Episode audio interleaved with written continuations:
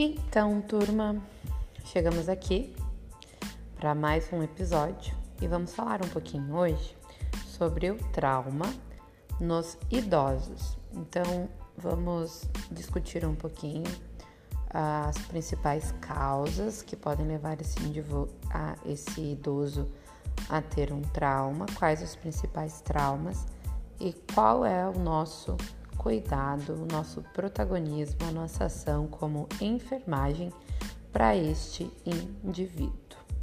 Vamos lá?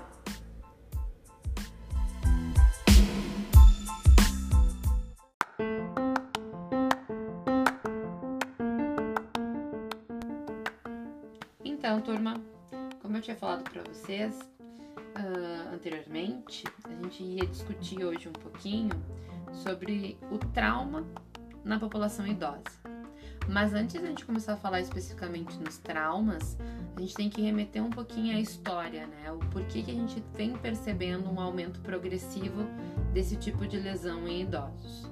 Uma das consequências uh, certamente está vinculada ao aumento da expectativa de vida observada nessas últimas décadas. Mundialmente, hoje a gente diz ter 11% já da população com idade igual ou superior a 60%. E os últimos dados que a gente tem em IBGE Brasil representa que 13% da nossa população hoje já tem essa faixa etária. E com isso, né, com esse crescimento populacional, a gente começou a perceber, né, que essa população, né, com essa faixa etária, estima-se lá que 40%, né, começou a ser acometida por alguns traumas. O idoso, quando ele é cometido, né, por esse trauma, ele tem, né, por toda a sua fragilidade, né, da idade já, uh, uma atenção mais voltada para esse trauma, porque ele é, sim, né, um paciente considerado nesta situação um paciente crítico, né, de complexo a complexo a, complexo a crítico. E na grande maioria das vezes esse idoso ele vai acabar, né, que sofre um trauma, ele vai acabar necessitando de uma internação hospitalar e uh, muitas vezes também necessitando até de um mais intensivo, necessitando de utilizar realmente as unidades de tratamento intensivo. O trauma, então, ele é mais frequente, né? Em pessoas, a gente diz que traumas, né, de uma forma geral, ele é mais frequente em pessoas com estimativa de idade ali de uh, com menos de 44 anos, mas, né, com essa condição da nossa qualidade de vida ter aumentado, a expectativa de vida tem aumentado, nas últimas décadas aí a gente vem percebendo também esse aumento progressivo, como eu já falei, na população idosa. O que, que se percebe? Quais são os principais traumas que hoje a gente né, identifica os idosos sofrendo? A primeira é a queda seguida ali dos acidentes automobilísticos, porque a gente tem que lembrar que a expectativa de vida aumentou, a qualidade de vida também. Então, a gente tem idosos com 65, 70 anos que ainda conduzem o seu próprio veículo, mas que já não têm um reflexo tão adequado na visão, né? Uh, reflexo adequado da questão de, de, espaço e às vezes né, esses idosos eles acabam so, né, estando no trânsito e uh, sofrendo acidentes automobilísticos. Então, primeiro são as quedas, segundo, a gente, né, os estudos demonstram aí que são os, os traumas ocasionados por acidentes automobilísticos. Os, o terceiro ali a gente pode dizer que é ocasionado por uh, ferimentos por arma branca e de fogo também. E aí, às vezes, isso muito associado à violência doméstica em algumas situações. E por último, ali como trauma, a, a gente poderia dizer também os atropelamentos, né? Então, queda, né? O primeiro, o segundo ali, os acidentes automobilísticos, desculpa, o terceiro ali, representando 10%, os atropelamentos. E o por último ali, quarto, né, os que mais aparecem nos estudos, são os ferimentos por arma de fogo e arma branca. Então, se a gente fosse dividir isso proporcionalmente, né, em porcentagem aí, a queda ela representa 40% das incidências dos traumas nos idosos, os acidentes automobilísticos 28, quase 30%, os atropelamentos ali 10% e os ferimentos por arma branca ou de fogo 8%. E a queda, né, é, ela acaba ocasionando, né, e sendo, né, um grande problema de saúde para os idosos.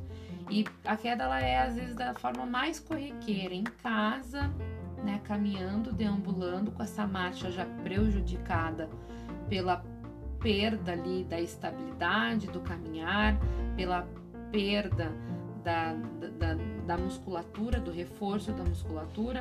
Então, o indivíduo caminhando né, dentro da sua própria casa, ele acaba caindo, às vezes por um objeto deixado no chão que ele não percebeu, por um tapete né, que eles gostam às vezes de ter uh, dentro de casa, então escorrega e uh, tem a queda, né? E isso, né, uh, isso acomete, né, representa fraturas bem importantes e principalmente fraturas de ossos longos, que vai ter para esse indivíduo, né, para esse idoso, uma internação prolongada e às vezes vai poder inclusive levar esse idoso a uma incapacidade funcional. Então esse idoso que até esse momento conseguia ter uma atividade de vida diária ali uh, significativa, né, de fazer as atividades, algumas atividades em casa, a partir dessa queda, a partir dessa fratura, principalmente ali fêmur, tíbia, fíbula, ele acaba ficando dependente, acamado e perde essa independência funcional, que é tão importante na nossa população idosa. A gente também percebe pelos estudos que uh, eu fui lendo para trazer esse áudio para vocês que as mulheres, né, acabam uh, uh, tendo, sendo mais acometidas pelas quedas, né? 47% dos pacientes que adentram as portas de entrada idosas, né, com quedas são mulheres, né? E a queda ela não difere o trauma de uma forma específica, né?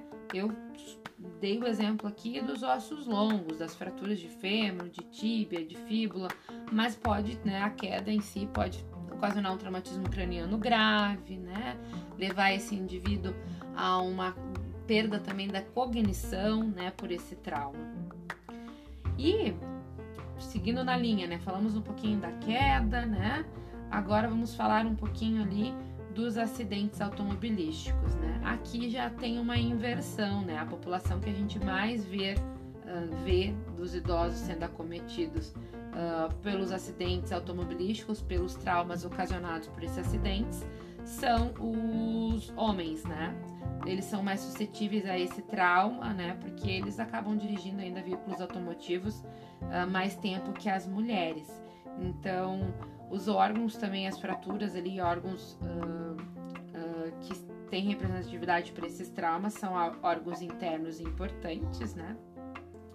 E dependendo da fratura, também há um alto índice de mortalidade ocasionada por, pelos acidentes automobilísticos. Né?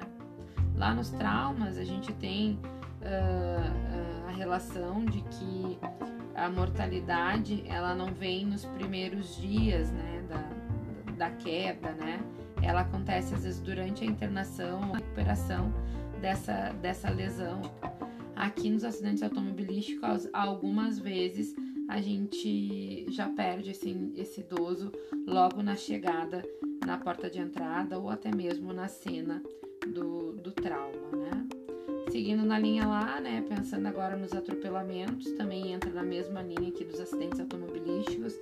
A população que a gente mais vê, né, da faixa etária são os homens e também muitas vezes ocasionada, né, por, pelas questões lá que envolve a capacidade funcional desses idosos. Então a gente tem que lembrar que o idoso ele já vai ter uma baixa acuidade visual, ele já tem uma dificuldade de deambulação, às vezes relacionados até ao uso de, de, de polifarmácias que eles fazem, acabam tendo que fazer uso durante a vida. Então, o idoso que usa benzodiazepínicos, usa hipertensivos, usa hipoglicemiantes, né? Então faz vários usos de drogas ali, medicamentos que também, né, ocasionam ali uma uma uh, perda da capacidade funcional de cognição, diminui, né, a interação e a percepção desses indivíduos.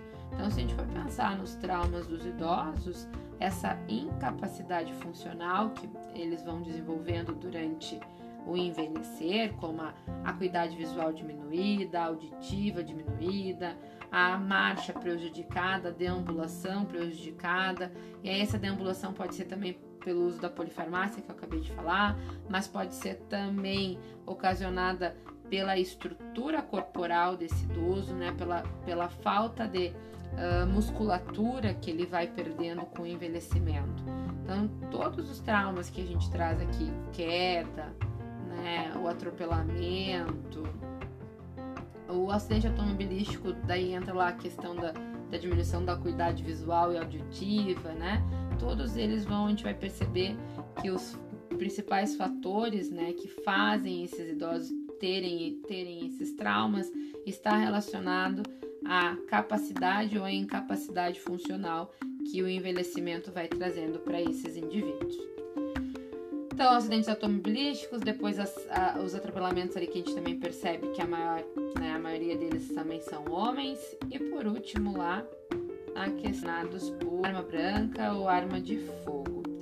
Isso às vezes muito relacionado a, a injúrias e alguns desentendimentos familiares que acaba ocasionando com, com que o idoso, né, ou um dos familiares acaba acometendo, né, fazendo essa injúria para esse idoso. Então aqui é independente, né, uh, não, nos estudos não demonstra assim ser só homens ou só mulheres, mas traz muito forte que o, o trauma lá ocasionado pela arma branca ou pela arma de fogo geralmente é por ou maus tratos ou desentendimentos no seio familiar desses idosos. O que, que a gente percebe, né? Que a evolução do idoso vítima de trauma ela, né, ela está correlacionada uh, com geralmente outras doenças pré-existentes. Então, assim, um idoso previamente rígido, ele não vai ter o mesmo índice de mortalidade do que um idoso que já tenha doenças pré-existentes, né? Então, as injúrias lá, da, o score de injúria, de severidade lá, né, que a gente vai pode aplicar para avaliar o grau de complexidade desses idosos, ele vai ser um bom parâmetro, né? Um, norteador, assim, para a gente identificar a probabilidade e a incidência da mortalidade para esses idosos. Como eu falei anteriormente, né, a maioria dos idosos ali, né, dependendo do trauma, mas principalmente os traumas ocasionados daí por acidentes automobilísticos, ferimento por arma branca de fogo, os atropelamentos, esses representam ali uma mortalidade, né, mais uh, precoce, né? Então a gente diz que ali o, o idoso acaba indo a óbito em até 24 horas e nas quedas a gente percebe uma mortalidade mais tardia durante a internação. O que mais que a gente pode dizer, né? Então, a gente sempre vai ter que avaliar esses idosos na questão dos aspectos fisiológicos desse envelhecimento. Então, a progressão da idade, ela sim vai acompanhar, né, de mudanças bem significativas e algumas previsíveis, em que a gente pode tratar e ter prevenção.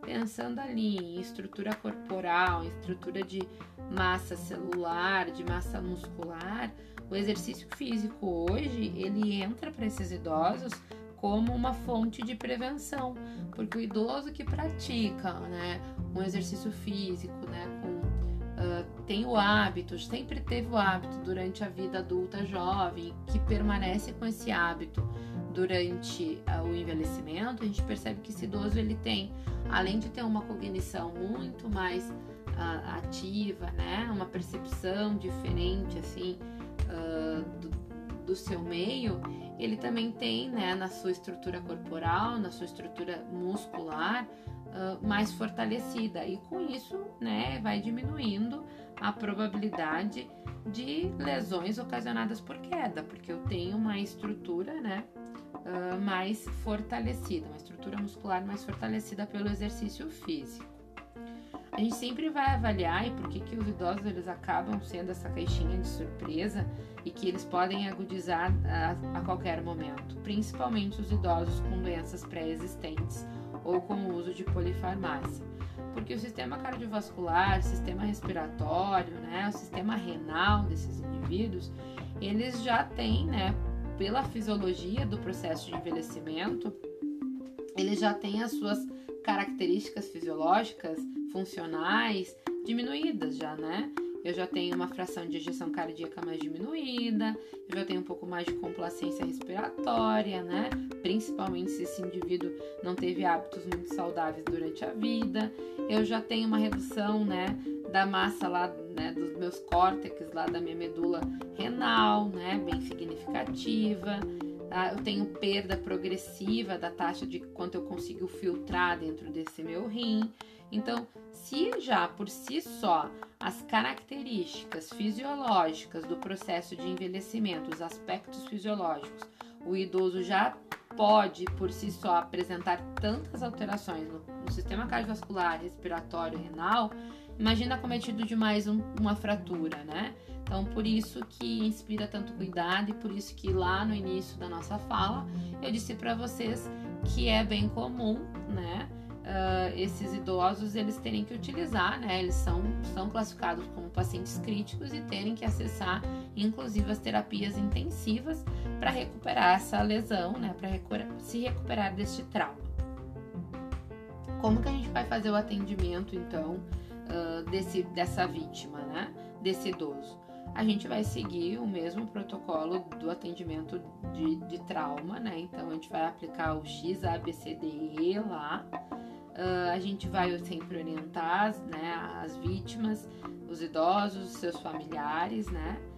E, e pensando aqui idoso, idoso e familiar, por que, que eu trago isso como representatividade? Porque nem sempre o idoso ele vai ser capaz de me responder de forma adequada sobre a sua questão, as suas demandas fisiológicas. Então eu preciso ter um familiar próximo que conheça, né, e, e que conviva com esse idoso para que nos traga informações concisas e precisas sobre a condição de saúde desse, desse idoso. Isso é muito importante. Então, o atendimento inicial, né, é, é conforme a gravidade mas dependendo lá da gravidade, então a gente vai preservar a via aérea, vai fazer controle lá dessa coluna cervical, vai verificar como é que tá o padrão respiratório, vai fazer a manutenção lá da toda a parte as nossas avaliações neurológicas e sempre buscando né, exposição do tipo de trauma que aquele nosso indivíduo está apresentando, que aquele nosso idoso está apresentando nesta cena, né? quais são as complicações que a gente percebe assim do trauma para o idoso, né? Então, dentre as complicações do trauma, a infecção ela acaba sendo predominante, né, entre as vítimas que sobrevivem àquela fase inicial da injúria, do trauma, né? Nessas circunstâncias, então, a gente pode dizer que os idosos cujo sistema, né, o imunológico, né, já é diminuído, eles acabam tendo, né, uh, isso como um comprometimento, né, e isso acaba complicando as suas taxas de infecção, de probabilidade de adquirir infecções relacionadas até à assistência à saúde. E uma delas, né, bem comum, seria a pneumonia, a mais comum. Embora né, seja frequente, também a gente percebe uh, um aumento das infecções relacionadas ao sistema urinário, então as infecções do trato urinário também pode ser percebidas e depois a gente pode pensar ali, né, em sepse, a gente pode pensar em flebites, infiltrações, complicações da ferida pré, da ferida operatória, né, desses indivíduos que fazem uma queda de, de quadril, que vão ter que passar por uma intervenção cirúrgica, dos idosos que fazem trauma uh, de, de fêmur, que vão passar pelo procedimento cirúrgico para correção cirúrgica, eles também têm lá, né, como complicação a ferida operatória, né, apresentar infecção. Então a gente tem que sempre ter, né, uma atenção bem focada para esse grupo, essa faixa etária, relevando sempre toda a manifestação clínica que esse idoso ele possa estar apresentando durante a internação ou voltou para casa, mas voltou com pico febril, hipertermia, pós-exposição, pós-trauma, eu tenho que ter muita cautela e tenho que né? Lembrar que essa particularidade que às vezes para um, um jovem parece tão pequena, para um idoso é suficiente para uma injúria né, grave a gravíssima e para levar esse idoso a óbito, né? Então aí entra as questões da mortalidade. A gente também não pode uh, esquecer uh, que eu preciso né, dar um aporte nutricional adequado para esses idosos que vão, né, que já tem também como característica do processo de envelhecimento, às vezes uma diminuição do paladar ali, então eles já não têm uma, um aporte nutricional às vezes tão adequado, mas eu preciso dar um aporte nutricional adequado para poder fortalecer o meu sistema imunológico e, né, e ter né, uma melhor resposta do dessas lesões. Eu já falei em, algumas outros, em alguns outros momentos para vocês da importância da nutrição para a recuperação de lesões, né? Então aqui não é diferente. Então se o indivíduo ele não estiver conseguindo se alimentar, né, por via enteral, né, uh, via oral, a gente tem que pensar em estabelecer com precocidade, inclusive enteral. Ainda pensando nas né, complicações do trauma, mas eu também tenho que pensar na reabilitação desses meus idosos, né? E o processo de reabilitação de uma fratura, de uma lesão para o idoso, é diferente do, do, do, paciente mais jovem. Ele, acorre, ele, ele acorre, ele ocorre, né, muito mais, por um, um, tempo muito mais prolongado e com uma resposta, né, do, do, do corpo desse idoso mais lenta, né. Então, eu tenho que saber que é um, um paciente que vai passar por um longo processo de reabilitação. E dentro desse processo de reabilitação, nem sempre a gente consegue capacitar de novo esse idoso para que ele volte a ter a sua independência, né? Que ele volte a ter a sua capacidade funcional adquirida. É bem comum a gente visualizar que esses idosos, né, pelo processo lento da reabilitação, eles acabam às vezes cansando, né, do processo e por acabam por desistir, né? Não, não tem uma aderência, né? A família também, às vezes, dependendo da condição social desses indivíduos, a família também não tem tempo, ah, né? Ou acaba desistindo por não ver respostas tão imediatas uh, da recuperação dessas lesões. E isso acaba sendo um agravo para esses idosos, porque esses idosos não reabilitados, né? Eles vão ter uma tendência a ficar dependentes, acamados, e aí, como consequência, né, daquele trauma tardio lá daquela queda, daquela fratura que foi para um bloco, que se fez a correção, que foi para casa, mas esse indivíduo ele vai acabar perdendo essa capacidade funcional, ficando dependente acamado, e aí entra as outras consequências que pode ter do paciente ser dependente, né? As lesões por pressão, as pneumonias aspirativas, e aí é o que eu, que eu disse também em algum momento hoje da fala, que são as, a mortalidade né, tardia, mas ocasionado pela injúria do trauma. Então, sempre que a gente olha para um, um, idoso, o que, que levou esse idoso a ficar dependente acamado? Né, para que hoje ele esteja de novo dentro da instituição, institucionalizado, internado e precisando de cuidados, né? E aí, geralmente, se a gente for pegar esse histórico, a gente percebe que essa dependência às vezes veio por uma injúria traumática. E uh, a gente tem que uh, pensar no, no, no, nos, né, nos possíveis cuidados que a gente tem que ter né, para essa população, para essa faixa etária. Mas trabalhar muito mais a nossa atenção voltada para a enfermagem, pensando no que a gente pode tratar de forma na prevenção, para que esse tipo de trauma ele não aconteça no nosso idoso. Então, a gente começa falando, né, da importância de usar um sapato fechado que não escorregue, da importância de ter uma barra de proteção no banheiro em casa, de ter, né, diminuir, né, do trânsito desse idoso obstáculos em que ele possa cair, que ele possa tropeçar. Então a gente começa a fazer educação antes, né, tentando fazer com que a gente diminua a incidência, a probabilidade desse idoso ter a injúria traumática. Porque, né, maioria da minha fala aqui hoje eu trago para vocês que se acontece a injúria traumática, se acontece o trauma, fratura, eu tenho uma alta probabilidade de, né, uma alta mortalidade para esse idoso em decorrência, né, uh, deste trauma. Então a gente tem que depois lá o tratamento, depois do trauma estabelecido, ele vai ser, né, o tratamento cirúrgico, vai ser o tratamento conservador, né, vai ser o tratamento para, né, acompanhar depois do pré pré-operatório ali, para acompanhar as outras injúrias que vieram associadas ao próprio trauma, como já mencionado anteriormente, as pneumonias, as itus. Então, eu tenho que tentar prevenir, tentar agir antes desta injúria acontecer. Então, antes desse trauma acontecer. Esse é o nosso grande desafio, pensando nessa população específica, porque a gente sabe o quanto às vezes é difícil de fazer o idoso compreender que ele necessita, né, a partir da sua capacidade funcional, da sua diminuição ou da sua acuidade visual diminuída, de que ele compreender que ele já não tem mais a mesma destreza, né, para caminhar, para ver, né, uh, de que ele ele compreenda que ele tem esta a incapa não uma incapacidade total, mas uma incapacidade parcial, né, das, de fazer as suas atividades básicas de vida, né?